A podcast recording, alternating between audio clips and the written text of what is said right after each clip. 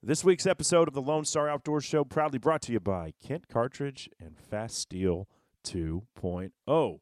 Back when uh, I first got into serious waterfowling in college, Kent Cartridge made the most affordable premium load on the market. They are still doing the exact same thing with Fast Steel 2.0. It's the evolution of the OG of premium waterfowl loads and Fast Steel. Uh, but if you want a hard hitting waterfowl load that doesn't leave you chasing cripples, but doesn't hurt the pocketbook at the same time, check out Kent's Fast Steel 2.0. Available in all of your favorite shot sizes. It's widely available at Cabela's, Bass Pro, Shields, you name it. And uh, you can find their entire dealer list at kentcartridge.com. Wind of me being here.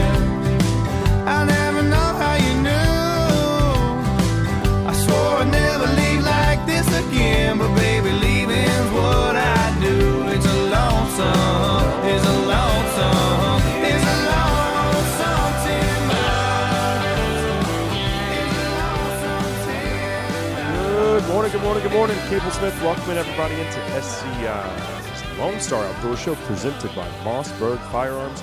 This is episode 596, and there is no place I'd rather be than sitting right here with you guys and gals talking hunting, fishing, the great outdoors, and all that implies.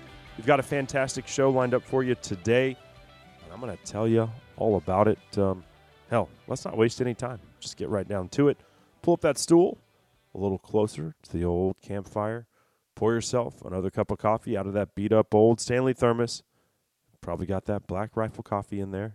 I know I do. Uh, but yeah, pour yourself another cup because we are ready to rock and roll. And to get things going today, we're going to talk broadheads. Hmm.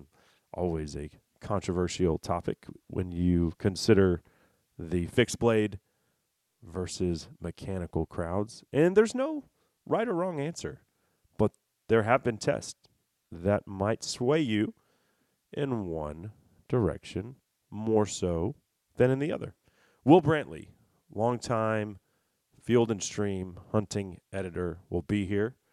Um, he's done the tests on lots of different products as far as shooting broadheads into them, and and we've interviewed people that have done tests into two by fours, into cinder blocks, into 55 gallon drums, uh, you name it. But nobody has actually done a test that I know of into actual animal parts. And Will has an interesting way that he was able to get his hands on the test material.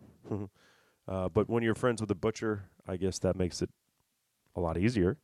So he's actually shot dozens upon dozens of broadheads into animal carcasses, and he'll give us the reviews. What works best? What are the pros and cons to each?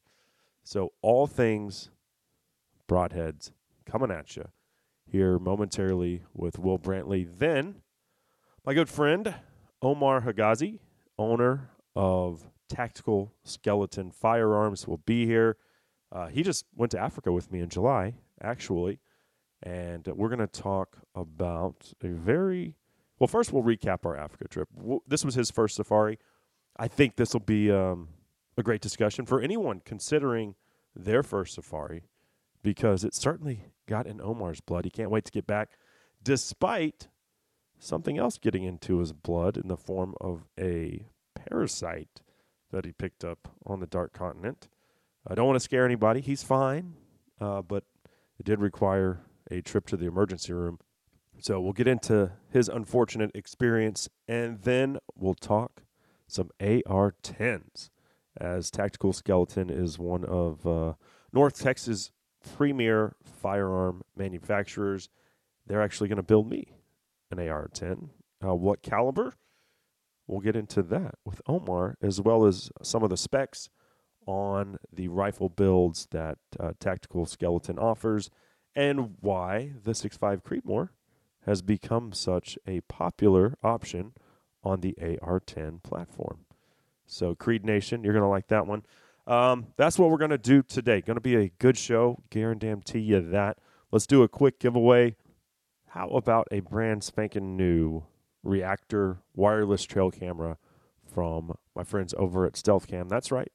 This is, well, it's my new favorite. It's only been out for a couple months, but the reactor takes the pictures both day and night. Phenomenal photo quality. And the uh, functionality, how you have to set this thing up, so easy compared to the wireless cameras of yesterday. Uh, just scan the QR code. Boom. There it is. Pick your plan that you want. Start watching your pictures roll into your cell phone on the Stealth Cam command app. It's that easy. So uh, just email the word Stealth Cam. Maybe that's two words, right? Uh, but Stealth Cam to Lone Star Outdoor Show at gmail.com. And you are entered into today's reactor giveaway. We'll be right back with Will Brantley of Field and Stream. We're talking broadheads on SCI's Lone Star Outdoor Show.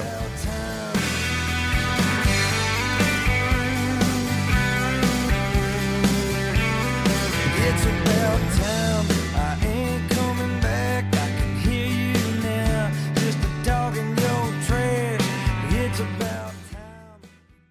Cable here, and if you're listening to this show, you probably like ARs. And I'm not talking about antler restrictions, I'm talking about, you know, ARs, modern sporting rifles. And Timber Creek Outdoors has the best way I've found to take your AR to the next level. It's the Enforcer Kit. It features high end performance parts and jaw dropping looks. It's perfect for sportsmen, competitors, firearms enthusiasts, and people who trust their lives to their equipment, like you and I. When combined together, these parts improve usability as well as ergonomics, big word there, and dependability of any small framed modern sporting rifle. Timber Creek products are manufactured by Americans in the USA, God bless America, and they implement uncompromising quality control and offer a lifetime warranty. They've got a bunch of different color options, something for everybody. I've got a Hunter Green Enforcer Kit on my 224 Valkyrie. Absolutely love it. You will too. Check out the Enforcer Kit at timbercreekoutdoorsinc.com. Hey y'all, Chris Letzinger, online sales manager at Cinnamon Creek Ranch here, reminding you we're not your typical archery club. We're a one of a kind archery facility with indoor and outdoor ranges, full pro shop, and six different 3D courses. Cinnamon Creek was designed by hunters for hunters. Located in Roanoke, Texas, we have over 200 3D targets to hone your archery skills. Call 817 439 8998 or visit us at cinnamoncreekranch.com to visit our new online store. That's cinnamoncreekranch.com. Driving on I-10 for three damn days now. When will I see your face again? But the show goes. Cable Smith, welcoming everybody back to SCI's Lone Star Outdoor Show presented by Mossberg Firearms. Thank you so much for being here as we are about to talk mechanicals versus fixed blades. The uh, age old debate which broadhead style is more lethal? Or is it all about shot placement? I mean, some people will just say, hey, if you make the right shot, you won't lose the animal. Now, I've never lost an animal with a mechanical because I've never shot an animal with a mechanical, but I was in New Mexico last week and saw firsthand how a mechanical failed on a well shot bull elk. But um, I haven't seen a fixed blade do that. Not saying that it won't. Lots to discuss here, and we will do that with someone who is more well versed, having just wrapped up a two year study on this topic. Will Brantley, hunting editor of Field and Stream, is here. And we will welcome Will to the show momentarily. First, however, this segment brought to you by the Waypoint line from Numa Outdoors Anti Abrasion Protection. It's the ideal midweight all season line, even uh, windbreak tested for up to 50 mile per hour winds. It's also water resistant. You can find the Waypoint line at numaoutdoors.com and get 20% off your entire order of Numa apparel when you use my promo code Lone Star 20. And with that being said, let's bring him on right now. Field and Streams, Will Brantley, thanks for being here. Yeah, it's good to see you again, man. Yeah, it's been a couple years, but uh, always a pleasure, and certainly, um, certain, certainly, still reading your articles every time I see one pop up. And uh, a recent one really um, caught my eye: the uh, the age-old debate on mechanicals versus fixed blades. And we'll get into that momentarily. But first, what are you up to? I know Kentucky. It seems like you guys are always shooting bucks that are in velvet, so y'all season starts a lot earlier than uh, certainly us down here in the South. Yeah, we uh, we opened the first Saturday in in September, and uh, actually for the past three years, my wife and I have started a little uh, outfitting business here in Kentucky where we guide bow hunters. That that first week, everybody wants to wants to come up here and uh, or or down here, depending on where you're coming from, and and try to kill a velvet buck. And we've done a lot of September bow hunting, and you know, kind of, I don't want to say we've gotten dialed into it, but I, I, guess we've we've gotten okay at it, and and uh, you know enough so that we we felt comfortable, you know, guiding a few a few hunters, and so yeah, we wrapped that hunt up a couple of weeks ago, and um, had a had, a good season again. So we've, we the last couple of years we've had we've had really good September. So I, I enjoy the September hunting, um, but we're a one buck state, and so I I enjoy hunting in late October and early November more, and so uh, so yeah, I kind of like to kind of like to share what we have in September and and uh, you know sort of sort of save those those best weeks of the season for myself. Uh huh. I like that mentality. So let's talk about broadheads. And uh, this, like I said, comes from your recent piece. Uh, fixed blade broadheads are better than mechanicals, so the cat's out of the bag already off the top. But um, after and, all and these then, years, that's all it took to solve that debate, you yeah. know. and here's the proof. So let's dissect this. Um, how many dollars worth of broadheads have you destroyed over the past couple years in in coming up with the basis for this article? Yeah, I, I crunched the numbers for that in the piece, um, and uh, without having the piece right here in front of me, I think I wanting to say it was like four thousand dollars worth of four thousand dollars worth of broadheads.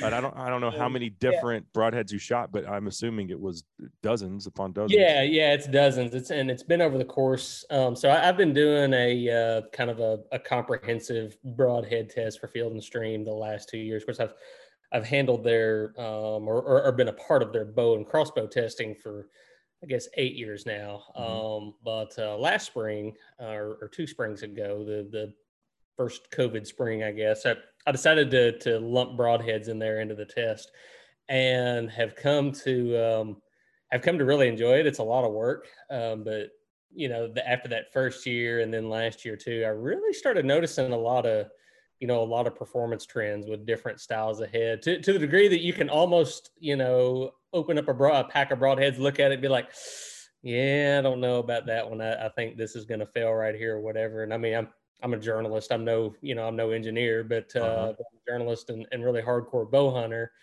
And so you know try to put together parameters for a test i guess that um that, that, that i would be able to to write about and make sense to people um, and and also that made sense to me as a bow hunter. You know, what are the things that uh, you know that a bow hunter needs in a broadhead to to do its job? And so that's kind of what we've come up with. And we, you know, we weigh all of these broadheads out of the package. You know, measure them for consistency. We we weigh them on a powder scale, and you know that that in itself can be pretty eye opening. I mean, depending on the brand, um, you know, you get a package of broadheads that says 100 grains on it, you assume they match your 100 grain field points. Well, some of them, you know, out of the same package might be, you know, three or four grains heavier on one end than on the other mm. end. And I mean, rarely does that make any difference at all at the differences at the distances people are shooting at whitetails. But, you know, if your broadheads are expensive and if you're kind of particular about your equipment, like most bow hunters are, um, you're paying that much money, you one going away, you know, and so mm-hmm. so there's that. Um, have you noticed um, this? And this just came to my mind. Have you noticed any difference out of the package in things manufactured in China versus American made products? No, I can't say that. Um, okay. You know, I, um, I I will say it seems like um, and and and I mean this may be an answer to that. It seems like some of the some of the like bigger mass produced broadheads, uh, not not all of them, but but some of them I, I see inconsistencies. But some of them, you know, um, they, I guess the companies got big for a reason because they were pretty good, you know, and they mm-hmm. and they still, you know, like the the quality control still seems to be pretty good. So I, I can't say that from you know from one brand to the other, like where they're you know where they're made or anything like that. It's just um, yeah. it really is like we we weigh them all. We we put them through all the same paces, and I can't remember like say having tested dozens and dozens of them. I can't remember off the top of my head which ones you know seem to be more consistent, you know, versus the others, you know, brand name wise and. I think that's the beauty of of this test is we're not um, i've got buddies who work for different broadhead companies and stuff and but i i'm not i'm not beholden to anybody for this test you know right. like we i send out an invitation uh, to as many broadhead companies as i can find um, and and everybody's welcome to participate they've just got to send the uh, you know the minimum number of samples and, and hit the deadline and and we'll try them um, mm-hmm. same as the others, and we're going to report the results, however, you know, however they line out, you know. So, um, you know, and at the end of it, like, uh, you know, the only allegiance I have is like the the broadheads that do the best. Those are the ones I'm going to hunt with myself. And so, like two years ago, it just happened to be the Wasp Havalon HV. Well, I've spent a lot of my own money out of my pocket buying those broadheads. Um, you know, they sent me some and and and I, I hunted with those samples and stuff, but I, you know, I I just really liked them. They've done really well on game. They they mirrored on game animals exactly what I found in the test. Hey, these work pretty well, so I'm going to keep buying them. And uh, sure. you know, that's the closest thing to I guess an allegiance that we've that we've gotten out of it. So. So you mentioned consistency. There, there were four things that I picked up on the article that you were testing for: consistency, accuracy, sharpness, and durability. Mm-hmm. So with that in mind, what were the parameters for the test? Were you, I don't know, were you shooting through steel drums? Were you shooting through carcasses or no? Concrete? Well, like- so um, for for the accuracy portion of it, um, we do both a a crossbow and a compound bow um, comparison, and we I will match up field points. So you know, for 125 grain heads, we do 125 grain field points, um, and get the bow dialed in there we tested it. Uh, I believe 25 yards was the was the test distance for uh, for a compound bow. Uh, crossbows, I think 40 yards. And again, like all this stuff is is is there in the you know in the results of the test. Um, and you know we just compare the point of impact with a three shot group with our you know with our field points and do they do they hit where they're supposed to or not um the you know the sharpness test i mean there's there's a lot of there's a lot of ways that you can measure sharpness you know right down to uh, you know, I guess like electron microscopes and stuff, you know, examining edges and stuff. I, I did it with a rubber band test. Um, it's it's kind of the way that um, like when I was a kid, you know, resharpening broadheads. That's kind of what my dad always told me. You know, if you take a take a rubber band, get it just taut between your thumb and index finger. You know, how much pressure does it take with the broadhead blade to nick it? And then of course you can you can tell a lot just by checking the edge and uh, you know mm-hmm. seeing if it'll shave hair off your hand and things like that.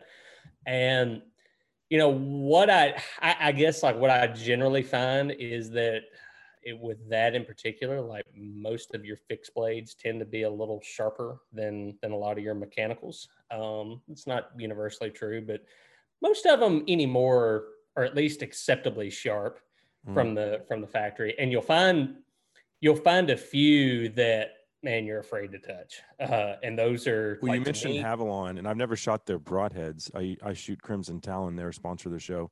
Um, but I have definitely cut my finger on Havalon knives. Plenty. Oh yeah, and those blades are the same way. They are yeah. they are super sharp. And then like this year we had um, uh, some of the Iron Will broadheads. You know, they're a single bevel design, mm-hmm. and um, you know, and then we had uh, had a classic Thunderhead 125 and uh, you know all, all, of those this year i just remember like man those things are sharp. And yeah. uh, you know you don't have to you don't have to worry about them you know if you're if you're shooting a deer you don't have to worry about them rolling a blood vessel out of the way rather than cutting it. And i think that's what that rubber band test kind of signifies is you know blood vessels if you skin many animals you know that they're they're they're rubbery. They stretch and they're they're pretty damn tough um, and you know, if you've got something dull, it, it will kind of tend to just sort of roll them out of the way, right? You know, you, don't know exactly what all is going on as the arrow's going through a critter, but um, but it would make sense to me. And and and sharp broadheads, uh, I think, are very much like a sharp knife. You know, if you've ever cut yourself on a Havalon or some other really sharp knife, one of the first things you notice is like, man, it is bleeding a lot, and I don't feel a lot of pain. Like Right. it is, it's scary to look at. Uh, there's a lot of blood coming out, and like it really doesn't start hurting for a few days. Where if you cut yourself with a dull knife, uh, you feel it, um, but the blood is generally not as profuse. And I just think it's because of the the complete severing of those little blood, little bitty blood vessels, and I, I think that's exactly what you're looking for in a broadhead. So, so there's all that, and then the, you know, the, the finger just part- started hurting just thinking about the last time I did that. I was in New Mexico and shot this mule deer at like 10,000 feet and it was cold and got the Havalon in there and, you know, made a slip up. And like you said, it didn't hurt right away. Lots of Yeah. blood. But like the Yeah. next day, I was like throbbing. You know? Yeah, yeah, you know it's going to hurt the next day. Yeah. So it's it's just one of those things like you get it wrapped up and finish your chores before you uh before you kind of with it. So, Yeah. but um, you know the I guess kind of the crux of the test is the is the rib cage test. I've got a, a buddy, um, Charlie Hardy, lives just down the road, and he's got a he's got a uh, well, he processes deer in the fall, and then he he does a lot of livestock the rest of the year, and um, you know does a lot of beef, and you know beef ribs are not that great to eat, and so a lot of people don't want them. And so I have Charlie just set aside his beef ribs from a you know from a year's worth of processing cattle. He puts them in the freezer for me, and um, man, they are a pretty good representation. Uh, you know, like it's a pretty formidable target. Like I, I've seen broadhead tests where people are shooting through concrete blocks and tires and steel and all that, and like it, it's cool. Um, but it's not the same as as flesh and bone. Mhm. Um, you know, there are you know steel belts in a tire that no animal has. You know, and I mean, I, you know, yeah, if a, if a broadhead will punch through that, it's impressive. But you know, I want to know what it will do against heavy bone and and muscle. And so, you know, cattle ribs are.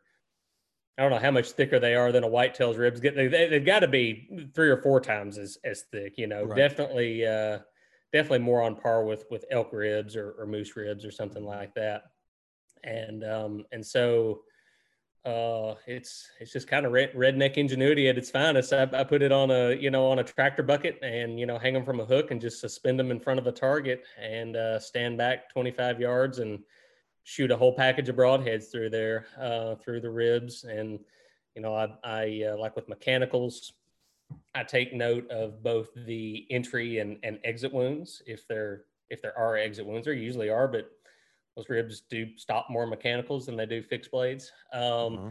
And I will, you know, you can see then um, did your blades open on impact? Were they still there when the broadhead went through? What kind of cutting diameter do you have on both sides? And so, you know, a mechanical that opens on impact maintains its integrity, punches through the rib cage, and sticks pretty deep into the broadhead target the other side. Like that, that's a broadhead that's that's doing its job. Um, what I found over a few years of doing this is that you get way more failures in the you know in the mechanical broadhead department than you do Mhm. the, the fixed broadhead department. So One of the guys in camp shot a perfectly broadside shot. When he shot the elk, he was like, dude, I made the perfect shot. I saw where the arrow hit. And then immediately he saw the arrow like bend and start angling out. And he was like, Mhm. it hit a rib and just didn't, it didn't get the penetration. And it was a uh, mechanical. To be fair, we never found the, the broadhead itself. It's still somewhere in the animal, but the arrow broke off, you know, only three or four inches of penetration. And he was, he was like, I can't believe what I just saw. It's like I literally made the perfect shot. I didn't hit him back. I didn't hit him high. I, sh- I tucked it Yeah. right behind that shoulder. And crap, I mean, he, we never found that elk. Yeah, yeah. Well, you know, we we had a hunter here uh in camp a few weeks ago on, on our on our hunt here in Kentucky and he shot a nice buck that was uh, it was like 18 yards his broadside. It was it was eating at a feeder. And um We don't he- judge in Texas, man.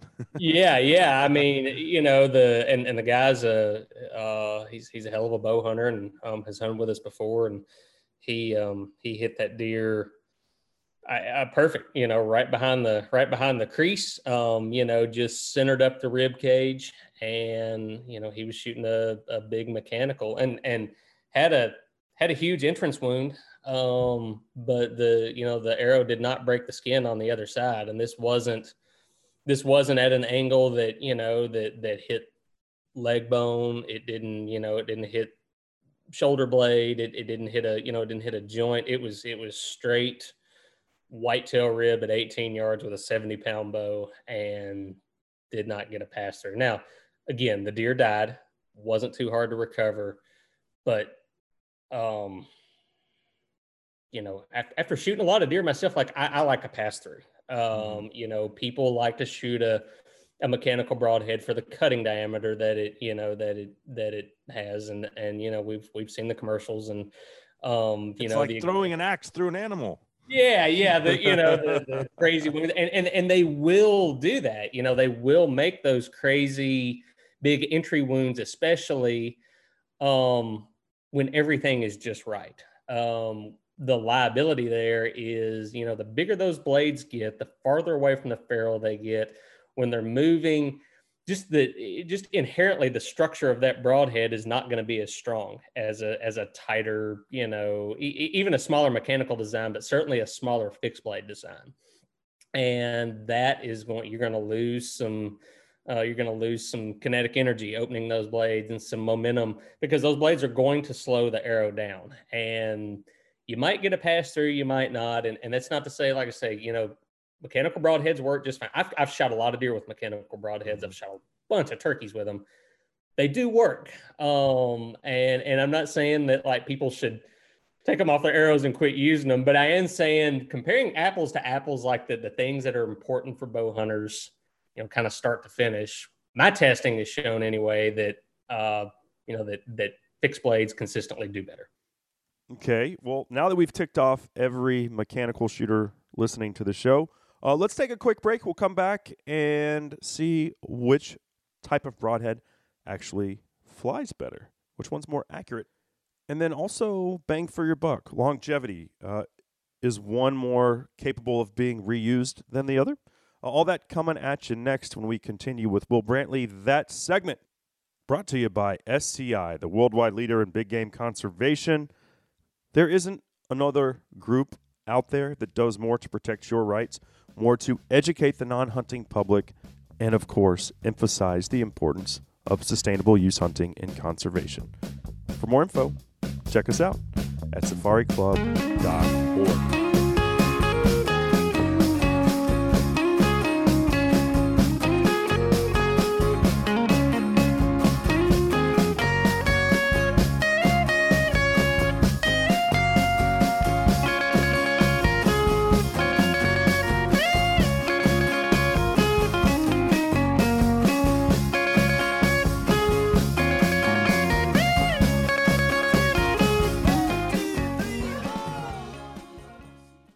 everybody, Cable here for Go Wild. If you're like me, trust me, these clowns have been censoring me for a long time. But if you're like me and you can't seem to make heads nor tails of what the hell's going on on traditional social media platforms like, you know, the one that Zuckerberg owns, well, let me tell you about Go Wild. It's a place where like minded folks are sharing ideas, hunting tips, fishing tips, recipes, all that great outdoor content that you and I both love. You can find it on Go Wild. And here's an even better thing that they're doing right now. They've got an online store. And if you sign up, that's right, it's it's a free account. That's that's all you have to do is just go to uh, download Go Wild. You sign up, create your account there. You'll get a free $10 gift card to spend on Go Wild's outdoor gear store. Brands like Garmin, Vortex, Irish Setter Boots, Treason, North Mountain Gear, and many, many others. They're all right there in the Go Wild store, and you can use that $10 credit on anything you want. It's that easy. Sign up at downloadgowild.com. Take advantage of your $10 reward gift card, and uh, and you and you build points too. Um, that's another thing. It's a, a rewards program. So the more you spend, the more points you get. You can find it all at downloadgowild.com, and I'll see you over there. In the market for a compact track loader? Then check out the Bobcat Advantage, where Bobcat track loaders squared off against other brands in a variety of tests and challenges. Whether you're looking for performance advantages, uptime protection, or quality design, Bobcat compact track loaders are the best built machines in the industry. But don't take our word for it. Watch the videos at bobcatadvantage.com or see Bobcat machines in person at Bobcat of North Texas in Lewisville, Fort Worth, Cedar Hill, Longview, McKinney, Paris, and Sherman. Visit bobcatofdallas.com today. Hey, folks. Hey guys, Cable here, and if there's one service, one company that I rely on heavily when planning my next backcountry hunt, it's onX Hunt. They have for a long time set the gold standard when it comes to giving me the information I need to basically predict where I'm gonna find animals. And if you can hone in on where the animals are going to be, you're going to be more successful. onX uses their own topo maps, plus, I mean, geographical features like watering holes or a meadow system that works its way down a mountainside where you know those elk are going to be feeding and muleys in the morning and evenings. Yeah, it'll show you that as well. Uh, plus, of course, private property boundaries. Where does the national forest end? Where does Rancher Joe's property start? Yeah, it's going to show you that as well. So, whether you're planning a backcountry hunt or just picking ambush points to hang your tree stands on your whitetail property, onX shows it all to you. They've got different layers you can apply to a uh, specific grid or a piece of property. It's really rad. And here's the cool thing you'll save 20% when you order your onX subscription by using my promo code Lone Star 20 when you check out at onxmaps.com. Lift your eyes and see through the sorrow. Muster all the strength you can borrow. And live for tomorrow, though you're down and out to your rival. Know your face. Late great Brandon Jenkins, Be the Revival. Love that tune. Uh, Cable Smith, welcoming everybody back to SCI's Lone Star Outdoors Show presented by Mossberg Firearms. Thanks for dropping by today as we are talking broadheads, mechanicals versus fixed blades with field and stream hunting editor Will Brantley. I recently finished up a two year study comparing the pros and cons of each. We'll get back into that momentarily, but first, this segment brought to you by Vortex Optics and the Razor HD LHT 4.5 to 22 by 50 first focal plane rifle scope. It's a 30 millimeter tube. This thing is, well, it's ridiculous to be frank. I mean, the magnification is where this thing really shines. Whether it's low light conditions, hunting whitetails at the deer lease, or dialing up that long range shot in the backcountry using Vortex's patented zero stop technology, yeah, the Razor LHT has you covered. You can find it at vortexoptics.com. Uh, all right, well, Will, thanks for sticking around. Let's let's dive back into the broadhead conversation. And I don't want to make it sound like we're just beating up mechanical broadheads. That's not at all the goal here. We're just comparing your in depth two year analysis of which one performs better. That being said, let's be fair. You mentioned in the article that you've actually never lost an animal uh, that you've shot with a mechanical. I don't think that I have. Um, now, I have, I have always hunted with fixed, and, and, and I have lost plenty of animals with fixed blades, but I've I've always erred more as a as a fixed blade hunter. Um, and so you know, you shoot more animals with whatever it is, You know, odds are going to catch up with you. You're going to, you know, you're, you're going to lose. You know, you're going to lose more. But um, but no, I don't. I don't think I have lost an animal with a with a mechanical. Um, But your you know, buddy Charles Hart, who you mentioned, you get the ribs from, who does deer processing every Yeah. fall, he has pulled out more mechanicals out of Oh, no rifle, doubt. Yeah, out of Char- rifle shot deer. He was kind of the one who who inspired me to to go down the road of, of doing this story. You know, we were um, a couple of years ago, and I, I think I was picking up a deer that I had him process or something, and um, you know, and we got to talking about the best ways to do a, to do a broadhead test, and and uh, and I mentioned the cattle ribs, and he said, "Man, a broadhead test will be great." He said, "You know, for years we we threw them away." He said, "But I've started saving them." And he showed me this this you know this little box that he keeps there in the shop, and he said the the numbers of broadheads that we pull out of deer because most of his deer, like anywhere else, they, they come in during gun season. You know, there's mm-hmm. a few guys around that bring him deer during bow season, but most of them come in during gun season. He said, you know, the numbers of deer that that he gets in that are that are killed with a gun, and that he, you know, he finds a broadhead in them that you know from where the deer survived a hit with a bow. Uh, you know, it's it's crazy. It's it's multiple examples every season, and you know, he says over and again they're they're mechanical heads and and not only that um you know, he, he said when he does find a fixed head, it's usually the result of a, of a really bad shot, you know, Mhm. a, a hit gone wrong, you know, it's buried up in a hip or something like that. But so a lot of times he finds these mechanical broadheads just just under the, you know, just under the muscle there on the on the shoulder, you know, um, sitting right where the hunter probably meant to put him. It just he didn't he didn't get the pass through that uh, you know that that he Yeah. needed to, to kill that animal. So um, so yeah, I mean Charlie, I don't you know I, I think he deer hunts some. He's I don't I don't think he bow hunts. Um, but he's just a guy who's who's skinning deer every single day all fall, and he's like, "Yep, this is what I'm seeing. Uh, the mechanical broadheads are stuck in them." So Yeah, yeah. Well, and that mirrors what uh, this elk outfitter, uh, Jared, who I hunted with this year, what he told me. Um, he's like, "Don't worry about that. You know, someone will shoot that elk during rifle season, and we'll find the broadhead." Now, mine was a fixed blade, but it was due to a high shot.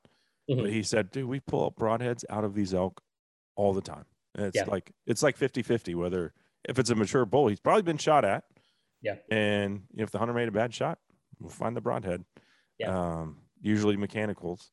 Now, based off of a previous experience with an elk where I shot it in the front shoulder this past year, I um, got a heavier arrow, went to a 125 grain broadhead instead of a 100, uh, um, a um, stiffer spine, and started shooting a 70 pound bow.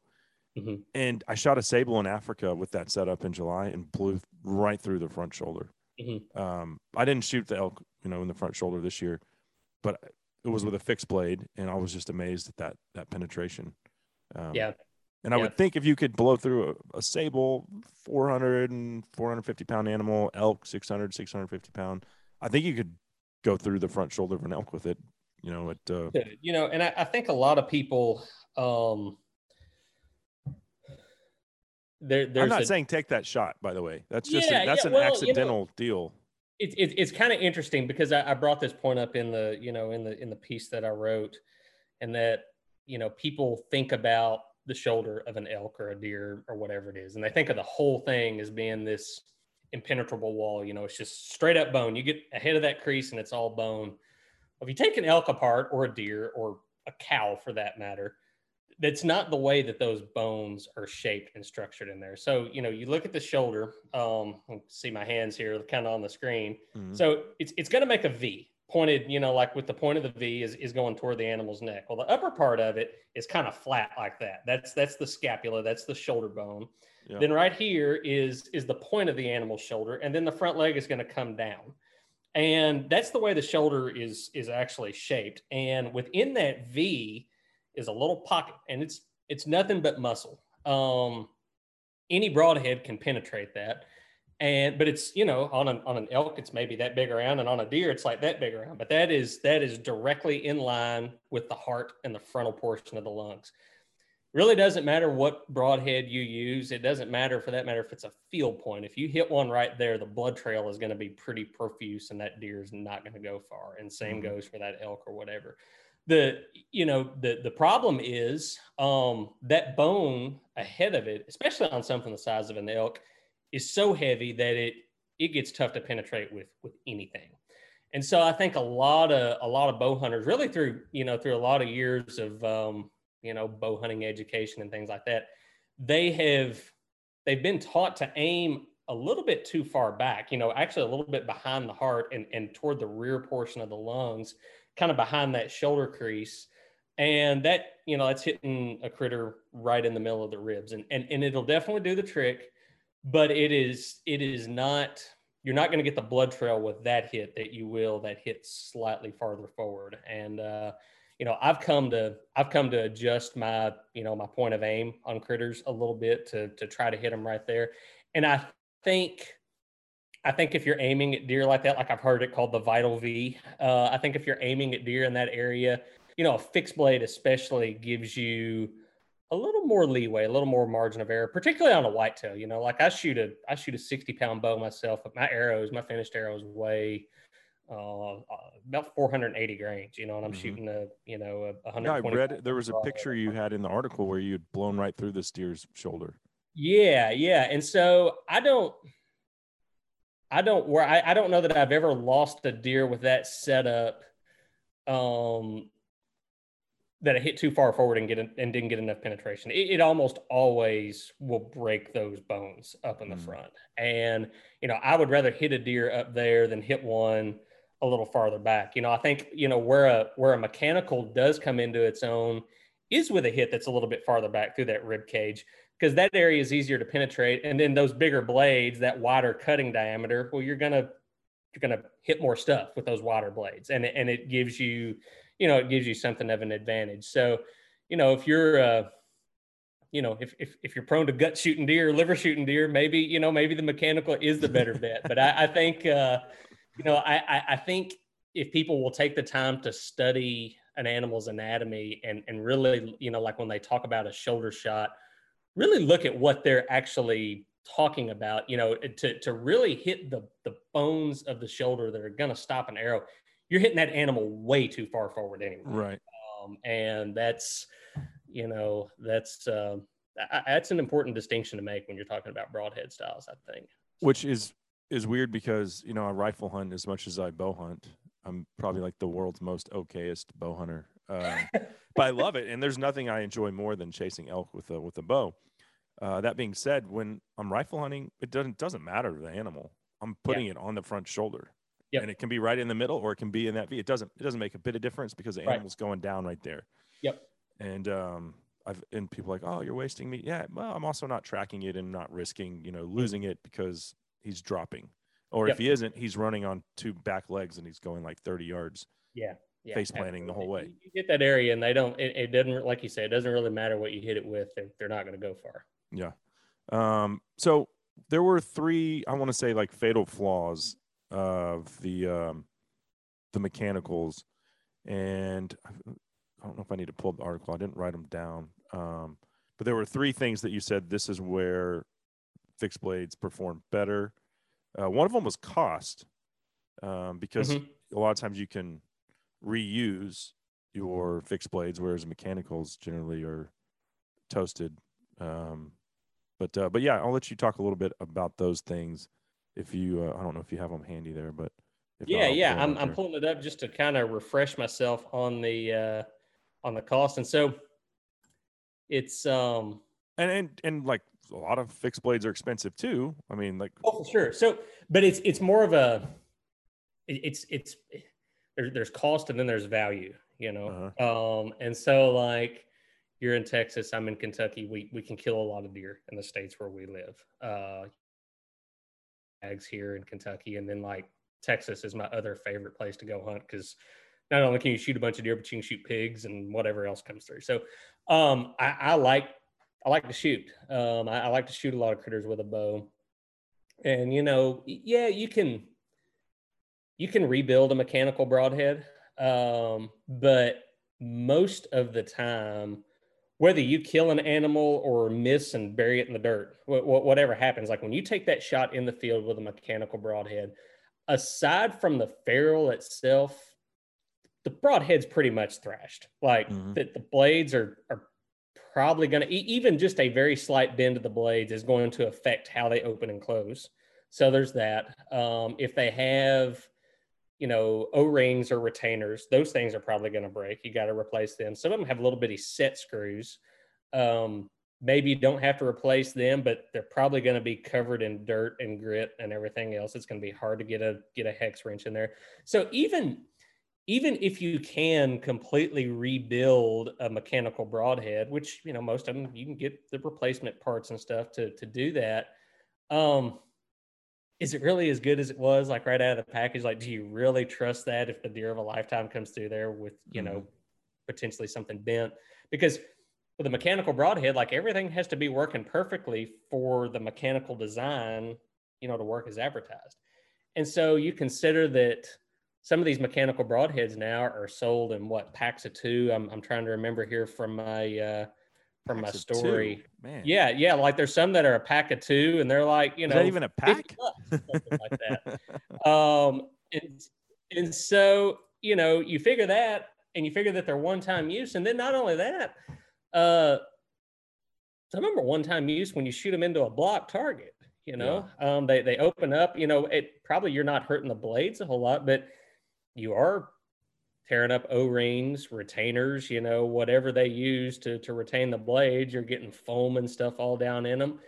And I mean, I, I can't speak for other bow hunters, but I know for me, the years that I've hunted with mechanical broadhead, that, that's kept me from practicing with them as much as I wanted to. And like, you know, people would be shocked, you know, just because it's mechanical doesn't it, it, one thing I've learned from this test, like that absolutely does not mean that it automatically flies like a field point. Like some of them really do. But that's some how they're advertised. That's what I've always heard. And people Yeah, tell me, well, hey, like- you're going to get better flight. And this was one of the other points that you mentioned here. So now we're at point two of three. Um, flight Yeah. Yeah. flight so, like, pattern, not as good as advertised with some of these. No, with some, I mean, you, you got to remember, like a field point is, yeah, that's what it is. It's a field point. Point it is a, you know, it's the it's the diameter of the arrow shaft. It, it, it has virtually no drag. Even a compact mechanical is a lot bigger than a field point. It's still got little bits of blade sticking out. It's got holes and vents and all kinds of stuff. And I, you know, again, like I'm not a physicist. I don't understand the aerodynamics of all that, but I do know that shooting them through through compound bows and especially through crossbows you're going to see some flight differences, um, Mhm. particularly at a at a distance. And it's not as simple as saying, well, mechanicals always fly better. Some mechanicals do fly better than some fixed blades, but some fixed blades fly better. Like those those Iron Wills, the the single bevels we had, this, they shot as well as anything. Um, out of a crossbow, out of a compound bow, it, it didn't matter. They just flew really well. They're well made. And so My buddy You know, shot guess I- through both shoulders of a zebra this past uh, in in July when we were over there. It was Yeah. like it was like 18 yards, but he got a full pass through both both shoulders. And, that's uh, a he big- was- but he's a big big dude. He's six four and was drawing 80 pounds. But still, it was impressive to see that Yeah. penetration. Yeah, for sure. So, you know, I guess what I'm getting at, like, um, it doesn't matter what broadhead you're shooting, you need to practice with it. And if you happen to be shooting, you know, a, a mechanical that's that's really expensive, uh, you know, and it's and it's in a lot of ways a one-time use, like a lot of people don't want to shoot them, you know, they just put them in their quiver and they assume they're good to go. And so there's that. There's again like the issue of, you know, if you if you shoot a few does, if you shoot, you know, a few pigs or whatever, um, you either got to go through and tediously rebuild those things, which costs something, or replace them, which which costs a lot. And so, you know, you look at the the price tag of that compared to something like, you know, again, like I, I keep going back to that Iron Will as an example because it did really well in the test this year. I don't, I'm, I'm not hunting with those myself this year. They're just they're just the one that I kind of kind of keep going to. You know, they I, I don't remember what they are. They're like thirty five dollars a piece, something like that. Um, but they- they've got a lifetime warranty. You know, you can pull them out of the dirt, wash them off, and resharpen them. They're good to go. And it, it it really only takes shooting about three deer compared to shooting three deer with mechanicals. Well, those broadheads have paid paid for themselves. You know, so Mhm. so long as you don't lose them. And so, you know, I guess that's that's what I'm getting at there. Like, yeah, the the sticker price is higher on some fixed blades uh, than than on some mechanicals, but long term, you get you know, I you get a lot more use out of them. There's just there's no way around. It. I shot an eland with those 125 um, Crimson Talon Outlaw fixed blades, and I hit him back, and it's documented on Instagram. And it was a it was a restless night because we just backed out and uh, went back the next morning, but ended up hitting the liver. I got a complete pass through. We found the arrow that night, um, and the thing went 60 yards, and it was like a crime scene. And Yeah. uh, I mean, so yes, I was very worried, and we had it on video, and we are like, eh, maybe it's maybe it's not as bad as we initially thought. But uh, pick that arrow up, put it, wipe the dirt off, the little blood, and put it back in my quiver. Yeah. So you know, it was uh, no worse for the wear. Yeah, I've got a I've got a well, my wife actually hunts with them now. They are. I bought a pack of G5 Montecs probably 12 years ago. Uh-huh. know, and I and I've bought a bunch of Montecs since. then. I've shot a lot of critters with them. Um, but my wife shoots a light poundage bow, and, um, you know, and I, and that's also a broadhead that I found flies really well out of out of crossbows uh, most of the time, and they're easy to sharpen. But that original pack, I lost one of them, but I still have two of the originals, and they're kind of like an old man's pocket knife at this point. We have resharpened those things so much that, like, you can tell, you know, the hilts are starting to get a little bit smaller, and I hadn't weighed them. That I, I probably shaved 15 grains off of them over the years, but uh, they still fly great. We we still kill critters with them, and I, I can't tell you how many times we've we've shot through something, washed them off, reused them. You know, and uh, Uh-huh. I I like that in a broadhead. I really do. So Well, so the last point of the three was, and you kind of already went over it with the cattle rib test, but just to re-hit on it, uh, the mechanical broadheads bend and break uh, sometimes Mhm. upon impact. So we already discussed that. That's what happened to my friend who shot the elk, and we never found it. You know, when he made a, what he said was a perfect shot, and then he saw kind of the arrow just kind of deflect out of the rib cage. So uh, I guess we don't really need to go over that one again, but um, people can check out the article on I guess Field and Stream's website. Yeah, Field and Stream, or just search Will uh, Brantley Broadheads. It's the first thing that pops up. So, I guess in conclusion, here, people are going to be sending you a lot of hate mail. All the uh, mechanical guys out there that swear by them. But uh, it is what it is. You did the research. These are your findings, your opinions, and it's something that I certainly uh, tend to align with. So, it fascinating stuff to say the least. And and I think the thing that was the the part of the test that I really liked the most was that you're shooting through these these uh, beef ribs and so actual animals instead of like you said tires or concrete blocks or steel drums or uh, two by fours or whatever it is that people like to uh, do their own test with. I think this is more in line with what actually will happen when you hit bone and flesh, like you said. Yeah, yeah, for sure. And um, you know, yeah, I mean, like I said earlier, I'm not. Uh, I, I- think above all, my biggest takeaway is like if you're shooting a broadhead that's working for you, Mhm. that that you know shoots well out of your bow, and and you're hitting deer, and you're getting good blood trails, and you're finding critters, and like you've got all the confidence in the world with it. Uh, don't change um, Right. because I did this test. It's like at the end of the day, it is it is still you know it's it's, it's all about shot placement. Um, You know, and, and just you know any broadhead design is going to work just fine with good shot placement. Um, and and a lot of making good shot placement is confidence. You know, it's it's the experience and it's what you've got going on in your head at that moment of truth. And um, you know, so I, I like I say, I, I don't I, I'm I'm always hesitant to you know to, to give people second thoughts on the on the gear that they're using if, if they already like it. Um, but you know if you're thinking about changing broadheads, thinking about trying something new, uh, I, I do think it's a good test. Now I do think there's some good information there, and um, you know I, I don't know. I think there's some stuff there that that can work for you if uh, you know if you care to spend the time on the on the range and and shooting the critters to you know to see. Right on. Where can folks find you? Well, they can find my work on uh, on the Field and Stream website um, on Realtree.com. I do a, do a ton of work for Realtree these days. I've been working for Realtree off and on for years. Um, do a lot of writing for Ducks Unlimited. Uh, got some stuff coming out in Petersen's Hunting. So you know, just uh, a lot of the you know a lot of the kind of the classic online publications. I'm not a big social media guy. Um, I don't have an Instagram. I steadfastly refuse. so uh, I, I don't know. So far, I've, I've managed through life without it. So, um, Good for yeah, you. those those would be the main places. So Awesome. Well, Will, I appreciate it, man. I hope that uh, you find success in Kentucky in the Whitetail Woods. Are you coming to Texas this fall? oh yeah, yeah, yeah. Awesome. We, we've we've actually we've got a, a lease there around Stephenville. So uh, Oh, cool. uh, yeah, we'll we'll be down there. My um, my wife and, and my little boy and I we uh, we we love going down there. We we went there a couple of times last year, and he he likes to sit in the stand and shoot pigs and a couple of pretty good bass ponds down there. Yeah, y'all y'all got it going on in Texas. There's no doubt about that. So We think so. Yeah. well, cool. Well, hey, Will, I appreciate the time, man. Good luck this season, and I look forward to uh, our next visit, whenever that is. yeah, man, thanks for having me on. So there you have it, the age-old broadhead debate: mechanical versus fixed blade, put to bed. In all seriousness, though, like uh, Will said, if you're having success with whatever it is that you're shooting, don't switch. Uh, confidence is is the biggest thing, the biggest factor when it comes to bow hunting, for me anyway. That segment, by the way, brought to you by Rustic Reminders Taxidermy.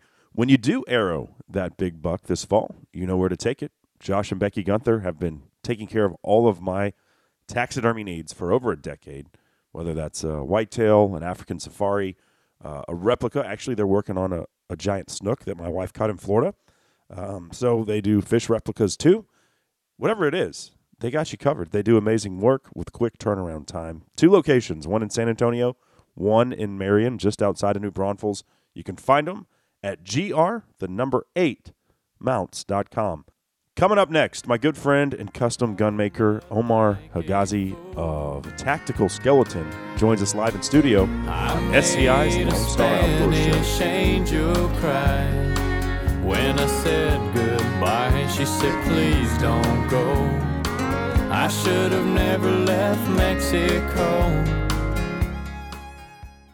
Spawn is right around the corner. Your reels have been respooled and the tackle box is ready to roll. But the question is can your truck handle another season of pulling your boat in and out of the water every weekend? Call David Boone at Third Coast Diesels. He'll make sure your truck is not what sinks your next fishing trip. Offering a widespread array of diesel parts and services, call 214 326 1176 or visit thirdcoastdiesels.com today. Our night vision and thermal imaging technology has been helping me light up the night for over a decade. Uh, currently, got two incredible units: the Helion 2.0 thermal monocular, like you can detect things out in the field over a thousand yards. It's insanity. Plus, pairing that with a Thermion XP50 thermal rifle scope, dude, it's like poor pigs. To be honest with you, coyotes as well. It's uh the technology alone has come so far in the last few years, and the price has gone down, so the working man can't afford it. The Thermion has internal recording. It has a diverse color palette. You want to do red hot, white hot, black hot, which is my favorite. You know, there's other ones as well. It's got too many to even count off the top of my head. It is the creme de la creme when it comes to thermal optics. It's the Thermion XP50. You can find it at pulsarnv.com.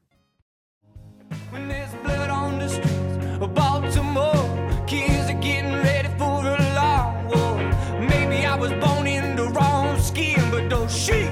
I rollin' in the mud again. Like, whoa,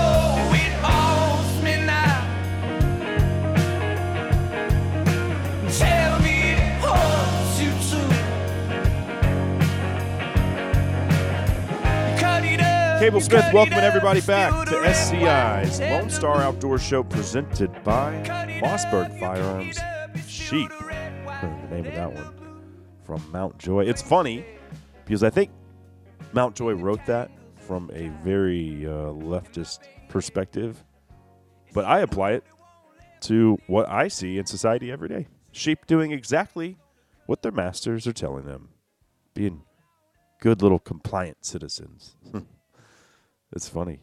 Uh, and here's the thing it's not really funny, it's sad, but once the government takes those freedoms from us, they ain't never giving them back. Guarantee you that. Anyway, this segment of the show brought to you by Big and J Whitetail Attractants. I put some out at a new property that I hadn't had access to hunt in like three years. Put some out the other day. Within 12 hours, four different bucks, two of them mature, right there at the Big and J. it's the BB squared. Um, bucks love it. Check it out bigandj.com. All right, let's bring on our next guest. He's here in studio with me. Not a sheep, by the way. Is a custom gun maker specializing in AR-10 platforms. Also, my buddy that uh, recently hunted South Africa with me. It is my pleasure to welcome Tactical Skeleton owner Omar Hagazi to the show. What's going on? you can go ahead and take that sip of water. I, I caught you at a mid drink Call there. me up. Yeah. Mid sip. Um, so last time we were hanging out, well, it was half a world away. We were in Africa. Literally. Yeah. 16 hour flight. well, sixteen and then nine and then Oh, two. It's a it's a full twenty four hours of uh, Just the travel. longest one was 16 hours. Yeah. Yep. So, uh, w- one thing though I, I want to mention is how cool it was to have not only you there but your buddy Ali. He joined us on the safari and he came down from Egypt, which is I guess y'all are childhood friends. That's where you're from originally. Yeah, that's where I'm from originally. That's uh, where I kind of spent a good portion of my life there. So, Mm-hmm. uh, Ali was one of my really close friends that also happens to be into hunting and the shooting sports and all of that good stuff. Yeah. Um, so right when I told him I'm planning on going to uh, an African safari, it was a no-brainer for him. He he Yeah. made decision in two minutes, pretty much. But it's awesome too because it just shows how hunting is truly a, a global pastime that unites people from every corner of this beautiful earth. And uh, so for for him to come and and for me to like hear about Egyptian hunting culture, which he didn't want to go on the record and talk about because it's kind of like It's Mm. kind of a no-no there. Not a no-no, but uh, it's not really a common sport. yeah Uh, so authorities they just don't see it uh, with the same viewpoint that we have here. Uh, Well, he said that the duck hunting culture was like you could actually do that legally, but it's like only one day a week. But there's no limit on how many ducks you can shoot, and you can bait. So it'd be like nothing to stack up 50 ducks, but you can only do it one day a week. Yeah, there, that's pretty much how it goes. Um, like a group of friends will get together and uh, share on a pond uh, or a, like a little lake, and they would stock it with bait, like you said, for months before. I mean, before that. Yeah. Um, and then they would just go, and there's there's no limit.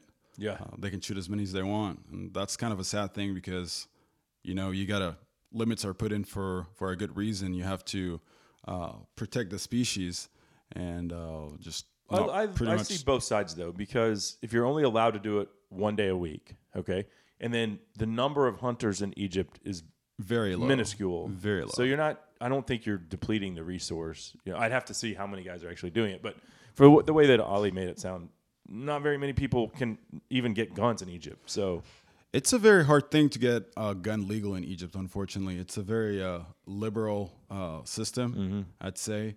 Um, so getting a gun is is a really difficult task because you have to apply for a license and then uh, your license, your application gets signed off off uh, signed off on from multiple uh, authorities like the local police, the federal government. Uh, multiple like multiple it has multiple checkpoints like it what has to Biden wants to do here. Exactly. That's exactly what he wants to do. Yeah. And then you technically have to know uh, people in the police and, and just have contacts to, to have. Is there your- a lot of bribery going on? I, I mean, I think so. Honestly, unfortunately, that that's just how it goes. It's, they don't want you to have guns, and Mm. if you really want to have a gun legally, you got to know the right people that would sign off on your application. Yeah. So the result of that is that there's very little, uh, a very little number of hunters in Egypt that own guns legally. And he said that also they hunt uh, crocs and ibex, but those are kind of like the don't ask, don't tell things, like you know. So Yeah, because duck hunting, uh, you can get a license for a shotgun uh, to go duck hunting. That's actually one of the reasons that you can check uh, when you're applying for a for a gun license. But uh, uh, it's very rare do they approve licenses for bolt action rifles. Um, and I just don't see that you need a bolt action rifle for any kind of hunting in Egypt. Uh, but that being said, uh, Egypt is still uh, very full with ibex, Nubian ibex, and Nile crocs. They actually get huge uh, in the Lake Nasser Dam, which is one of the biggest man-made lakes in the world. Um, it's it's I don't want to go swimming in that lake. no, you do not want to go swimming in that lake. All there is is Nile crocs. and- no thanks, man. yeah, you're you're talking about 15 foot plus crocs. Yeah. They're huge. I'm not interested in that experience. Uh, but yeah, so it was great having both of you guys in camp and just to um, to hear about hunting in, a, in another uh, Another another, world. place like where yeah, it's kind of taboo. Um, so, but yeah, great having Ali. What was your favorite part of your first safari? Because I'm I'm understanding there might be a second one. The the bug might have bitten you. I'm Yeah, like- the, the, the bug did bite me, man. Quite literally, no pun intended. yeah, uh, it's just um, I've been watching safari, like safari content, and following different safari uh, uh, places on Instagram and all that stuff for quite a number of years. So the anticipation and the buildup was pretty intense. So uh, right when I pulled the trigger on that first animal, man, the rush was insane. The it was it was like nothing I felt before. First animal I shot was a kudu. I remember on that first day. Actually, I was the first one to draw blood on that trip. Yeah. so got my kudu, walked up to it, and it's just something about these African antelope, man. It's they're so beautiful. Uh, just the sy- symmetry of the horns, the the size, uh, the shapes, the the spiral horns are just they're they're just so beautiful. And for the for for my money, the kudu is it's the one species that every time I go to Africa, I want to hunt a kudu. Like above all else, it reminds me of our elk. You know, especially when you're hunting them in the rut. They've got cows with them. Um, they don't bugle, but it's basically the same size animal living in the same rough and rugged terrain. Exactly. Um, which is why I just I'm obsessed with them. Yeah, you can call them the African elk. Yeah, they're awesome. Yeah, they're, they're Um, very beautiful animals for sure. So that so obviously that one stuck out. What um what are you looking for? Well, actually, what animals did you shoot? You shot a kudu.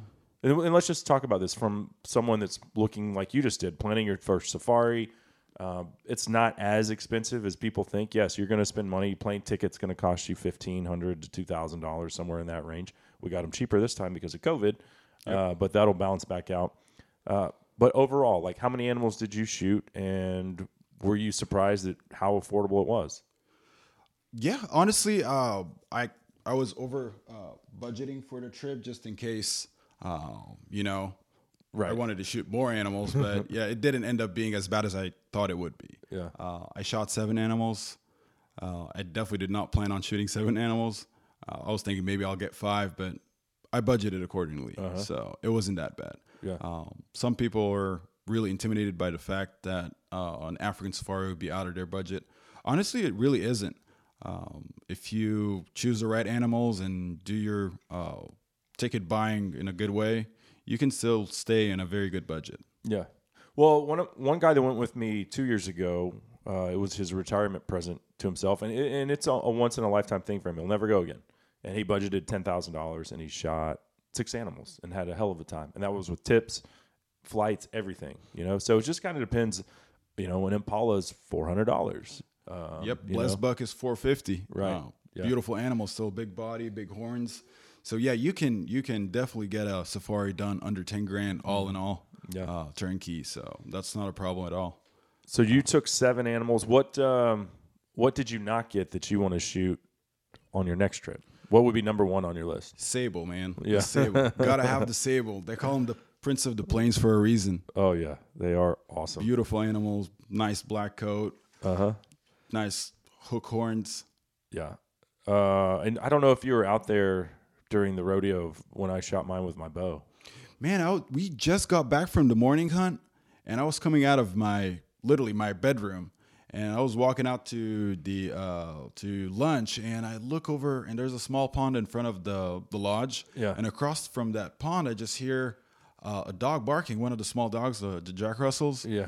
and the next thing I see is a sable, and the sable turned around and was trying to fight the fight the dog, and I was like, "What the hell is going on there?" Literally about 150, 200 yards away. I was like, "This dog just started running and chasing a, a sable for no reason," and then literally within 20 seconds, I see that thing just flop on its side. I was like, "Oh, okay, I know what happened." I just put one and one together and figured it was Cable. Yeah. Well, that was the Sure second arrow. You know, we put the dog on that that sable. We stalked that thing for like crawling on our hands and knees, belly Wow. crawling for like two hours. He was bedded down with some cows, and Carl was like, "All right, I want you to stand up and draw your bow," because he's not. He wasn't getting up, and we'd been laying there for an hour at this point. He's like, "When he when he when you stand up, he'll stand up and he'll stop." And he's forty yards away. Well, the, the thing stood up and immediately ran towards us and then he stopped and so i you know i shot him fatal shot. We were watching him. Carl's like we can end this very quickly if we just put the dog on him or we can wait here for a couple more hours for him to expire. And i was like there's no reason to do that. But i said but i don't want to lose the animal. So is there any risk associated with putting flash the dog on the blood trail? And he's like none whatsoever because the sable will turn and fight the dog. He will not run. I know. That's what I heard. That's they're one of the uh, the only antelopes that will turn around and fight a hunting dog. Yeah. Well, he did run because he ended up three ridges over, but at the end of the day, he's going to turn around and fight. Yeah. But he ran when he saw us trying to get close enough to put another arrow in him. Uh-huh. uh so I don't know how many times in John X Safari's history on a 30,000 acre property it's played out right in front of the lodge like that. I would imagine not very many times. I, But, I don't think so. I was I was really surprised. Yeah. that the it just took y'all back to the lodge Yeah. pretty much. It was crazy. um, so Sable would be next on your list. Obviously, we had a great hunt and everything was going swimmingly until you got home and you started to feel like crap. What, what did you think that maybe you had COVID or like you picked up something? Like what, what was going on in your head when you started to feel bad? Man, a lot of things were going in my head because I just didn't know what was wrong with me. Uh, I got really tired, and then uh, on my right thigh, there, up on my right thigh, um, it started to kind of like, you know, swell, um, and uh, it looked it. It kind of seemed that there is a, a cyst, if you if you may, um, just building up, just like a kind of a little ridge there, and it's very red. Uh, so I wasn't sure what was going on. But then again, about a couple inches away from that, there was like a big ball under the skin. So uh, that that thing was very close to where I've had hernia surgery before.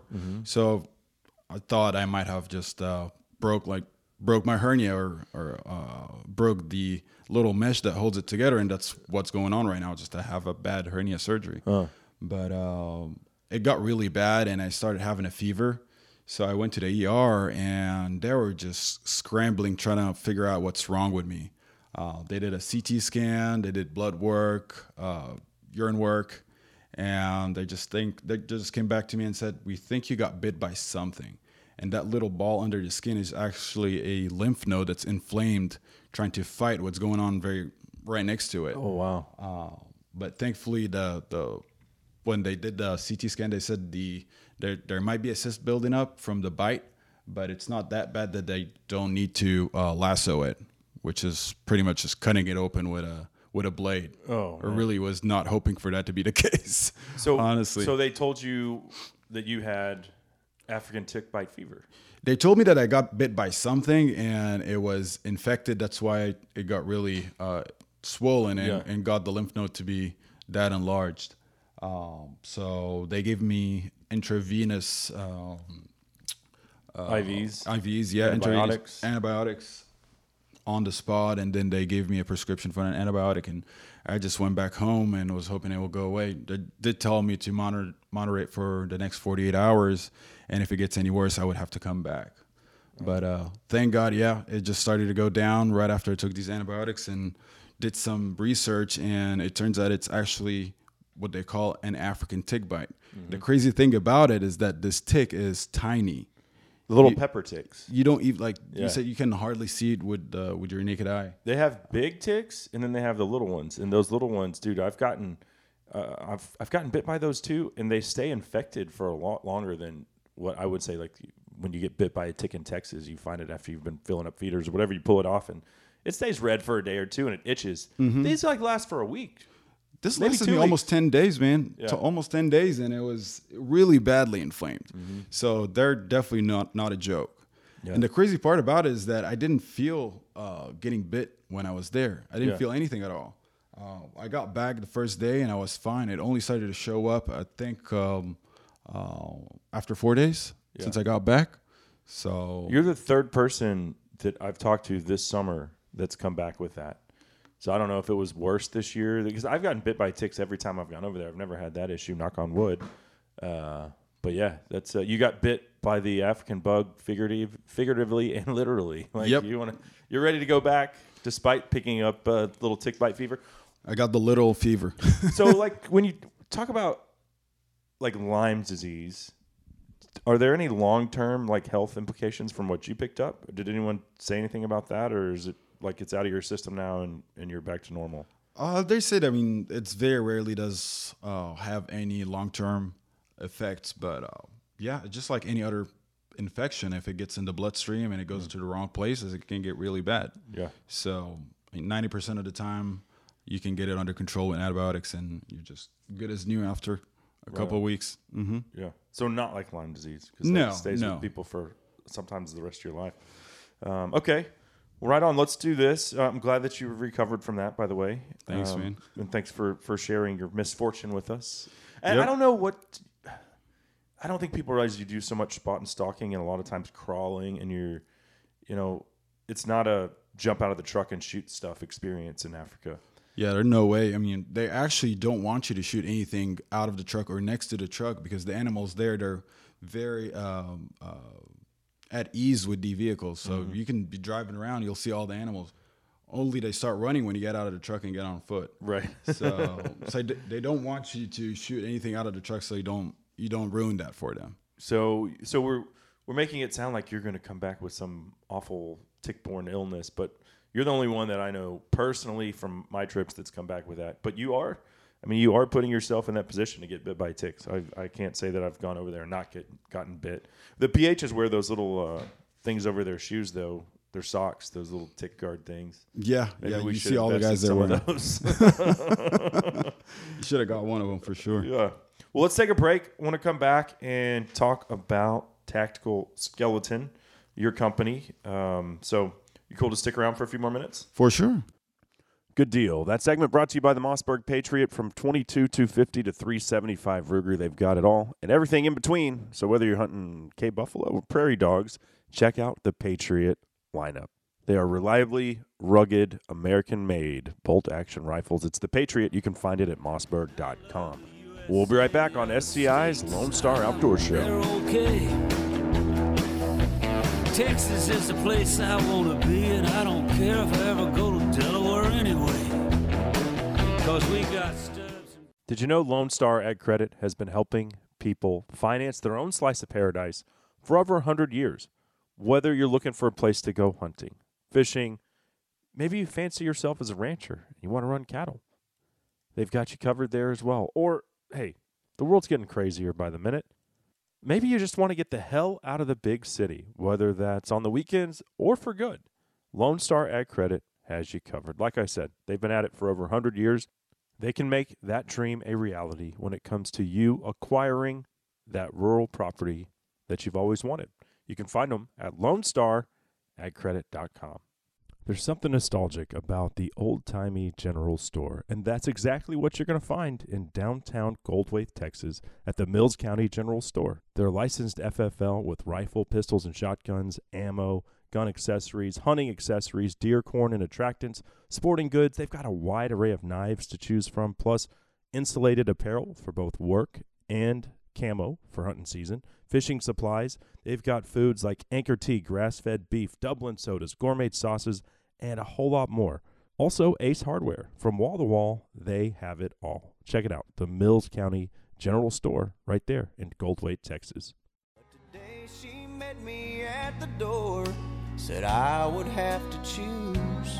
And if I hit that fishing hole today, she'd be packing all her things and she'd be gone by noon. That's little Brad Paisley. I'm a misser bringing us back on SCI's Lone Star Outdoor Show presented by Mossberg Firearms. Cable Smith here with you. Still got my buddy Omar Hagazi of Tactical Skeleton here in studio. We'll get back into that conversation momentarily, but first, this segment is proudly brought to you by the Pulsar Helion 2.0 thermal monocular.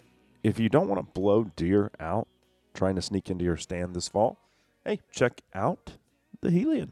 It is an invaluable tool. So many times you're walking in in the dark and some doe starts snort wheezing at you, telling every deer in the county of your existence. so, uh, yeah, that's not a good thing. Check out the Helion 2.0. It'll give up the doe before she gives you up. And uh, you can find it at pulsarnv.com. With that being said, uh, Omar, thanks for sticking around, man. Let's talk about tactical skeleton. When you first told me you wanted to uh, to jump on the the African safari with John X, um, you mentioned I I didn't know anything about you, but you mentioned you build custom guns, and you you are I mean you went to college. I don't think you went to college to learn how to build guns. So how did that how did that come about? Not at all, man. Not at all. So I went to Tech, Texas Tech. Uh, between Oh, between great game this past weekend. Got the Yeah, the, the Longhorn hung seventy on them. man, it was it was bad. I was watching it until And I'm not a Longhorn fan. I generally would cheer for Tech to beat. I do usually cheer for anyone to beat A and Texas, which is why I might buy a, a uh, Razorback jersey because they they've beaten them both so far this year. Meanwhile, my Baylor Bears are back in the top 25. Baylor. Yeah. Yeah, it was uh, it was a hard game to watch for sure. I'm a diehard Tech fan, so it was tough. It was tough. but, anyway. oh well. Yep. So I went to school at Tech. Uh, yeah, did mechanical engineering. Back at the back in the day, um, me and a couple of my buddies in school, we started uh, the Tech Gun Club, uh, which is pretty nice. much just a group of guys. We go out shooting, hunting, uh, playing events and stuff like that. So that's where it all got started. Uh, as a hobbyist, we will we would go get parts and build our own ARs and stuff. So that kind of where it grew, is that's kind of where it grew from. Um, after that, I graduated, uh, got into working in the oil field as a field engineer. Um, started doing the same thing on the side as as a hobby.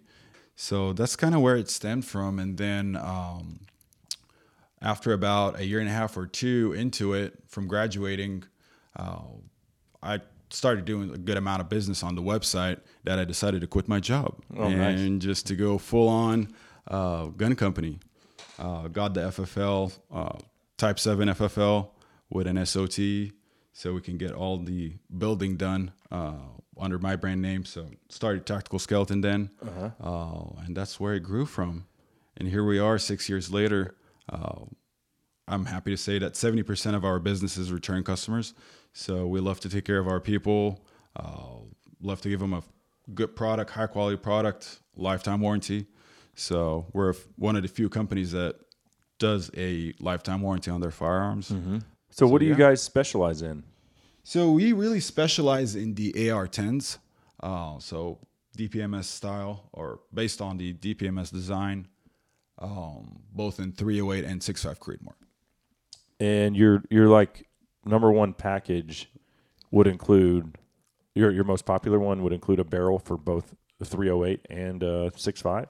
Yes, yeah, that's our most popular uh, product. We call it the AR10 system or the dual air, caliber AR10 system, and it's pretty much a 24 inch 6.5 Creedmoor upper receiver, complete upper receiver, a 20 inch 308 straight fluted upper receiver as well, or straight fluted it can be one of the options that we can do.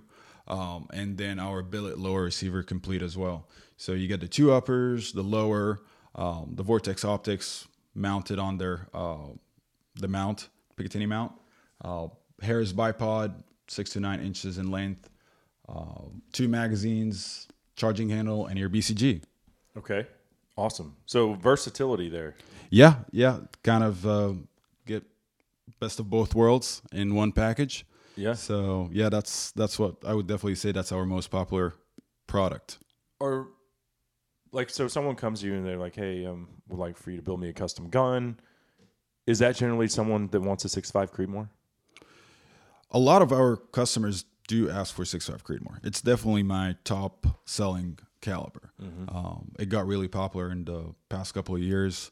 And then it, what made it even more popular is that if you have a uh, 308 AR10, you can just get a 6.5 Creedmoor upper and then just swap up the uppers and use the same uh, BCG and charging handle.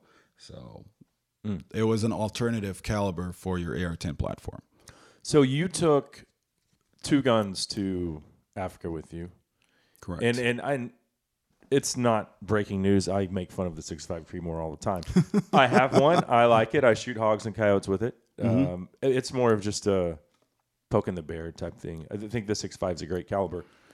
Did you shoot your kudu with that? Uh, I didn't shoot my kudu with it. Ali, my friend, shot his kudu. with Okay. it, actually. So that's what where I say that's pushing the the envelope on the size of game that I would be comfortable taking with the 65. But he smoked that thing. Yeah, and there's video footage of it. I'll I'll send it to you if you want to post it or or Yeah. show your fans. Um, fans. I don't, have, I don't have fans. They're just listeners and followers. There's, this is uh, just you know, teasing, just teasing. Yeah. fans. Come on. um, okay, so so yeah, so he dropped that kudu with the With the yep, with the six 6.5 Creedmoor, it was a 143 grain uh, bullet.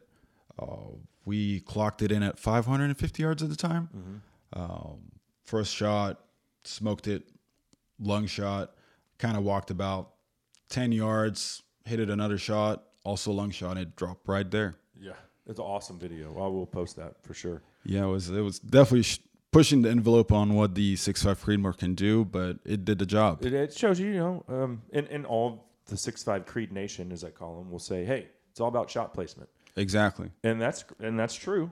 But uh, I usually say, well, yeah, but if I make a marginal shot, then I'll have a 300 Win Mag to break bones. So We had that too. We had that too. yeah. Um, you took a gun over there that because you guys spe- specialize in AR-10 platforms, your gun looked like uh, it looked like an AR-10, but it was really a bolt gun because you can't take semi-autos to Africa. so That's we actually had to get like make sure that the appearance wasn't going to be a problem, even though it was a bolt gun. Um, we had to make sure with our with the travel agent that hey, this isn't going to be a big screw up when we get over there. Exactly. And honestly, thank you for uh, getting me with our travel agent there. That she made everything just a breeze in, in terms of the paperwork and the process. Um, I was talking to her early enough that all my questions were answered and I got it figured out for the most part. Uh, and I went from there and built that Bolt Action 6.5 actually on uh, one of our lowers. Uh, so I was a 24 inch 6.5 Creedmoor Bolt Action AR 10. Yeah. So if you look at it from a distance, it just looks like any AR-10, but it was actually a bolt action. Yeah, yeah, it was very cool. Do you do you build a lot of those? Uh, ve- very little, very little, but they're definitely getting a little bit more popular. Um, just you know, uh, bolt gun guys, they're they love their bolts, so it's a way to to get them into the AR world. Yeah. I'd say. So what are we gonna? I, I think we're gonna build. We're gonna do a Lone Star Outdoor Show build, right? Yep, that's that's what's going on. And we're gonna go with the um, the package that with the six five and the three hundred eight. I think that will fit you really good, man. Um, like I said, it will. It's our most popular product, so it only makes sense for you to have one of them. Uh, Yeah. Well, I, I just uh, bought a thousand rounds of 308 ammo. So ironic? I don't know. Maybe maybe I knew ahead of time, but You had an idea. yeah. Um, and it, it's this that uh, what is the ammo that I bought? Um, maybe it's Aguila. Aguila. Yeah, that's Me- a, that's a good round. It's whatever you can find these Mhm. days. So Yeah, these days it's really whatever you can find. That's true. I will I will say because I do not care that I bought it on Lucky Gunner. So if people are looking for ammunition, that's a site that I've uh, found a lot of.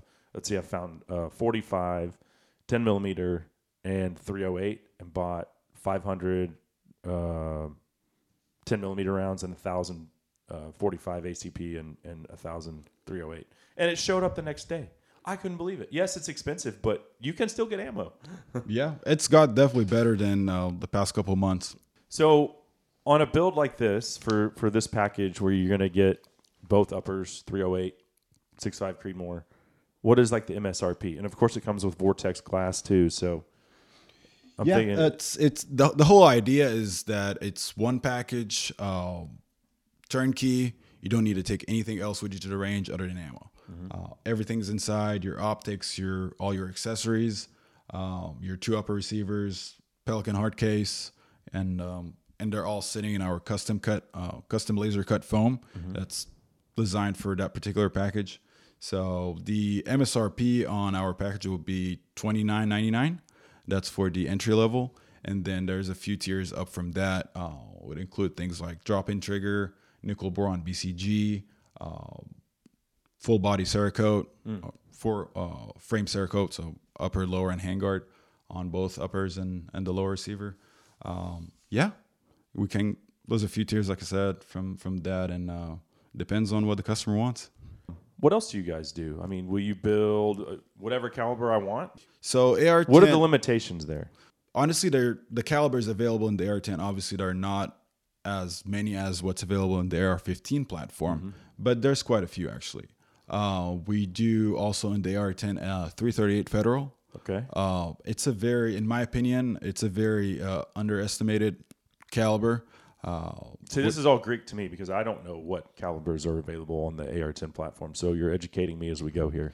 Yeah, yeah. The the the 338 Federal is definitely, like I said, uh, an underestimated caliber uh, in terms of energy and velocity. You just compare the numbers of of. Was of- it just like a 338 Lapua? No, no. I would compare it to a 30 six. Okay. So uh, it has very similar velocity and energy at 200 yards uh, as of a 30 six, which is almost one and a half times longer cartridge. So you're really getting a round that's has the same, almost the same outside diameter, uh, dimensions as a 308, but delivering the velocity and energy of a 30 six Okay. in an AR-10 platform. So that's that's in my opinion what makes it so great. Also, the same deal just with the 6.5 Creedmoor, you can get just the upper uh, and switch it out with your 308 and your 6.5. So you got 6.5 Creedmoor, 308, 338 Federal. We also do a 243 in the AR-10. Um, Nice. yeah, and uh, seven millimeter odd eight.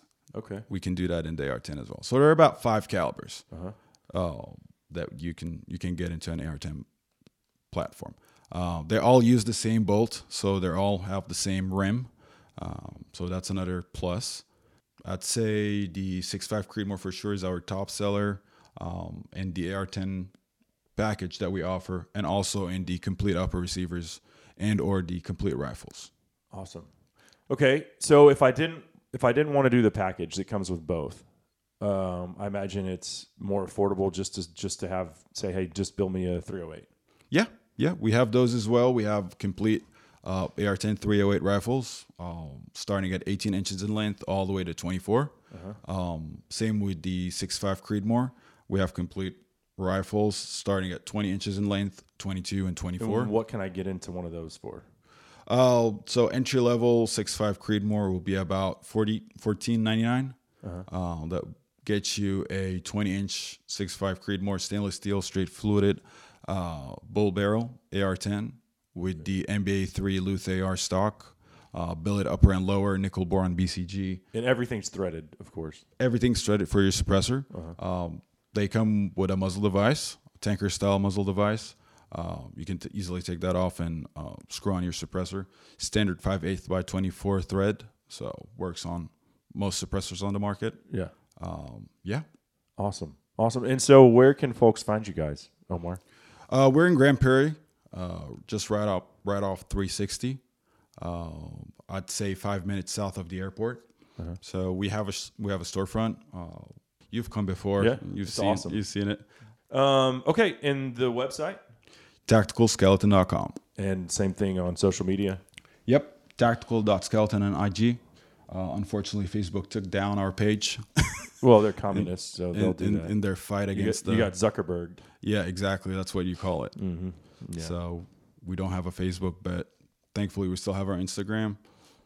Hoping it will stay that. we got to find the next thing, man. They're going to keep doing this to us. We have to develop our own thing. Honestly, we, If you like the Second Amendment, if you support freedom, don't like tyranny, they're gonna they're gonna wipe us all out. That's just how it is. that's that we're literally on. Free speech is dead in this country, and you know, Yep, they don't want to hear your opinion. This and we all get shadow banned. Yeah. Oh, for sure. My my Instagram has been at uh, 145,000 for eight months. Before that, it was growing like 500, 1,000 a month, and now now it's like actually gone the other direction. Nothing's changed. I haven't changed anything. It's So- it's just not visible to people. Mm-hmm. I've heard that uh, with people that are shadow banned, like me or you, uh, when you look up when when when you would look me up, you would have to type in the full Oh, name of the page to, to Yeah. pop up. Like it doesn't auto populate. Yeah. and it's one of their shadow banning strategies, I believe. Yeah, yeah. Well, we'll just keep fighting the good fight. But uh, for now, you can find uh, Omar at Tactical Skeleton on Instagram. Man, thanks for making the trek over to the studio. I certainly appreciate it, and I Thanks look, for having me, man. I look forward to our, our next trip to uh, Africa together. Yep, counted the days. No tick bite fever this time. I'm not gonna. yep, I'm not gonna do any crawling this time for sure. Eh, I'm gonna play with fire. I guarantee you, I'll be crawling around. I just don't want to happen again, man. There you have it, Omar Higazi, Tactical Skeleton. Uh, awesome stuff there, and I'll keep y'all in the loop as that uh, rifle build progresses. Looking forward to getting my hands on that bad boy. That segment was brought to you by Walker's Game Ear. If there's one thing I wish I would have taken more seriously as a younger man, it was protect my hearing. Like, it's not as good as it once was, and there's a reason for that. I shot a lot of firearms without adequate hearing protection. I don't do it anymore, uh, but a lot of that damage is irreversible, and I'm not letting my kids make the same mistake. They've all got their own pair of Walker's earmuffs. Um, you should get some for yourself, for your family. You can find them at walkersgameear.com. Unfortunately, man, just looking at the clock, we got to go. Got to get out of here. Thanks to both of our guests today Will Brantley of Field and Stream, Omar Higazi of Tactical Skeleton. Thanks to all of our sponsors for making this show possible. Thanks to you, the listener, for being a part of SCI's Lone Star Outdoor Show. Until next time, I'm Cable Smith saying, y'all have a great week in the outdoors. Nobody love me quite like she can.